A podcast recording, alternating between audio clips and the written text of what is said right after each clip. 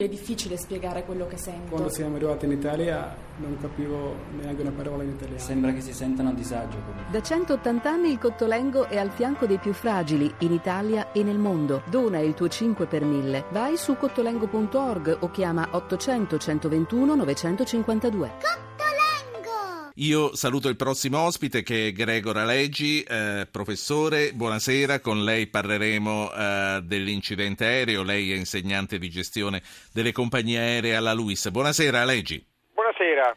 Io segnalo agli ascoltatori che vogliano fare domande, vogliano portare le loro analisi su quello che è accaduto nel volo Barcellona-Düsseldorf di prenotarsi subito con un messaggio al 335 699 2949. Sentiamo intanto i titoli di due telegiornali, Rai News 24 e da Mosca Russia Today. E ancora mistero sullo schianto dell'Airbus in Francia, incidente inspiegabile, dice la Lufthansa, nessuna esplosione o depressurizzazione, attesa per l'analisi delle registrazioni vocali. Merkel, Hollande e Rahoy sul luogo del disastro, il presidente francese e l'Europa è qui, faremo di tutto per recuperare i corpi delle vittime. ISIS smantellata, cellula italiana, 3 persone arrestate, tra Turino e l'Albania reclutavano aspiranti jihadisti, funziona la prevenzione antiterrorismo. Yemen nel caos, il presidente Hadi fugge ancora e lascia il paese via mare mentre i ribelli conquistano anche l'aeroporto di Aden. Roberto Bolle compie 40 anni, la stella della Sentiamo danza italiana ha iniziato a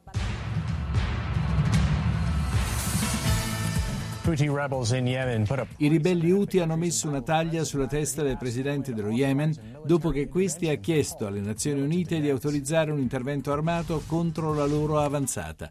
BBC facing criticism for coverage of pesanti critiche alla BBC sulla copertura dei fatti europei da parte di un gruppo di parlamentari che accusano l'emittente di trascurare il dibattito sull'attività legislativa dell'Unione. I leader di Francia e Germania sulle Alpi francesi per rendere omaggio alle vittime dell'incidente aereo di martedì. 150 persone hanno perso la vita nella tragedia.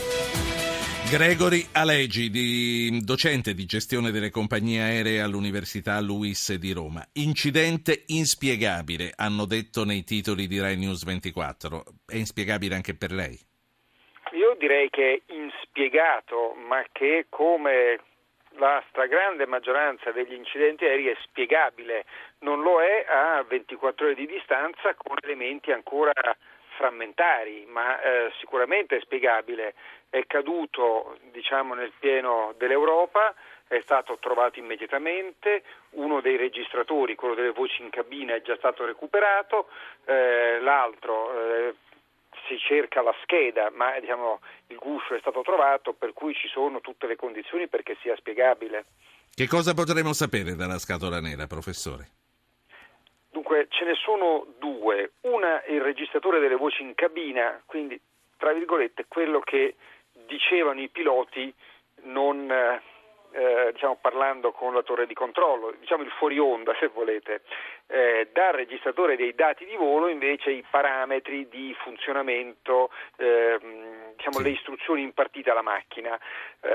Attenzione però perché ovviamente questi dati vanno poi letti, il registratore delle voci in cabina non parte, come si potrebbe pensare, dal microfono del pilota, ma è un registratore ambientale, è un microfono messo in mezzo, anzi sul tetto della cabina, quindi si sentono rumori, le voci si sentono lontane, un po' peggio se volete di un telefonino in viva voce in un'automobile. Delle volte ha dato dati molto importanti, si sono sentiti suonare gli allarmi per esempio. Però è prematuro dirlo, è stato recuperato, hanno detto che è leggibile, che ci stanno lavorando. Per esempio potremmo scoprire però se la voce di un estraneo, che potrebbe essere un terrorista, è entrata in cabina. Quello, se dovessimo identificare più di due voci ci dovremmo chiedere di chi fosse la terza. Se fosse chiara, comprensibile, dicesse delle cose, potremmo identificare un assistente di volo, un passeggero, un terrorista. Tutto può essere, ma potremmo sentire degli avvisi, per esempio, di emergenza, per esempio. Potremmo non sentire nulla e ci darebbe un'altra pista. quella che molti stanno ipotizzando, sì, di una perdita di conoscenza per un qualsiasi motivo dei piloti. Che può essere l'avvelenamento da litio, come qualcuno ha avanzato? Non credo, l'avvelenamento da litio mi sembra... Ma il litio perché dovrebbe occupare la cabina? Per quale ragione? Ecco, un'ottima domanda. Grazie. C'è una casistica di incendi, le batterie al litio, che sono quelle che abbiamo nei telefonini fondamentalmente, in tante altre parti, indubbiamente possono essere instabili e sono considerate un carico pericoloso, ma vengono di solito portate in stiva. La batteria di un telefonino, se scoppia, avvelena chi c'è vicino? Potrebbe essere accaduto qualcosa, ci sono dei casi, ma sono abbastanza rari, circoscritti, ed sarebbe anomalo che avesse intossicato 2 piloti, eccetera. Certo. Tra le altre cose, nell'abitacolo ci sono, proprio per i casi di incendio, dei cappucci con delle maschere che hanno anche una bombola di ossigeno attaccata, quindi proteggono gli occhi, proteggono il naso, la bocca e si respira aria fresca.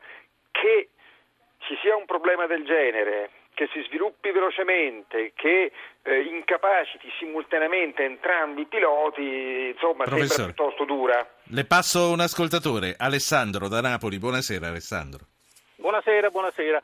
Senta, io forse mi ricollego al discorso che è stato fatto poco fa. Dicevo, ma è possibile che la caduta dell'aereo sia determinata da un attentato che sia stato effettuato lì sopra, un poco ad esempio come sull'attentato alle Torri Gemelle? Sì, grazie.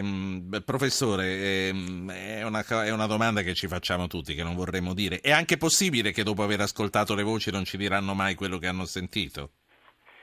Guardi, possibile, ripeto, in questa fase è tutto possibile ed è doveroso che gli investigatori, sia quelli tecnici che quelli, più interessati a un profilo penale, a un profilo di polizia, le vaglino tutte. Che sia probabile, però, è un altro discorso. Da un lato la mancanza di qualsiasi rivendicazione, la mancanza di qualsiasi indizio, lo stesso fatto di un'area isolata e quindi di minore effetto mediatico. Francamente è possibile, nel senso che non può essere a 30 ore, 36 ore dall'evento escluso che sia probabile, però tenderei ad escluderlo. Sì. Senta, professore, Giovanni Benedetti, il nostro redattore, mi suggeriva un'ipotesi molto che mi piace. Visto che le scatole nere a volte non si trovano, a volte finiscono in fondo al mare, quando si trovano sono danneggiate, non si potrebbe ipotizzare una scatola nera wireless,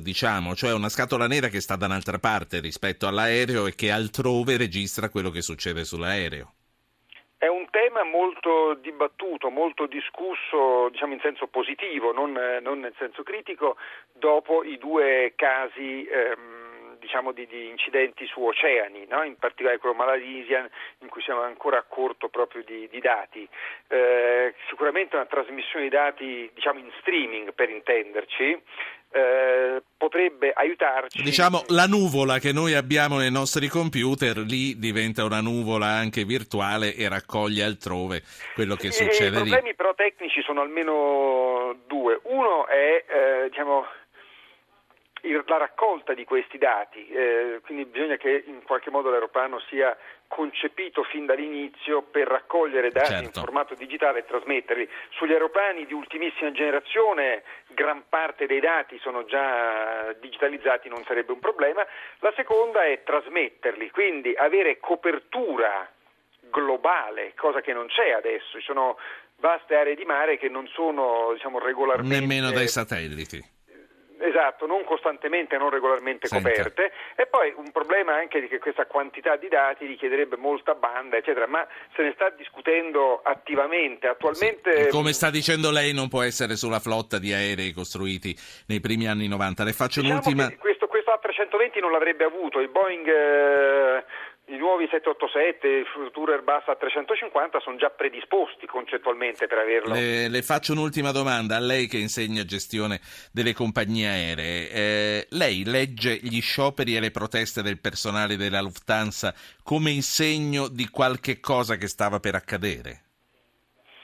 non nel senso di un incidente incipiente, ma di un malessere interno. È circa un anno che ci sono agitazioni perché Lufthansa si sta riorganizzando per essere più competitiva anche nei confronti delle low cost, e German Wings ha un ruolo importante in questa trasformazione. Sappiamo che le trasformazioni sono spesso difficili, dolorose, fonte di stress, ovviamente si parla di differenze di contratti, eccetera. Sì. Un clima aziendale non sereno può non essere la causa innescante di problemi, ma può rendere più difficile certamente affrontarli in maniera tranquilla quando si producono.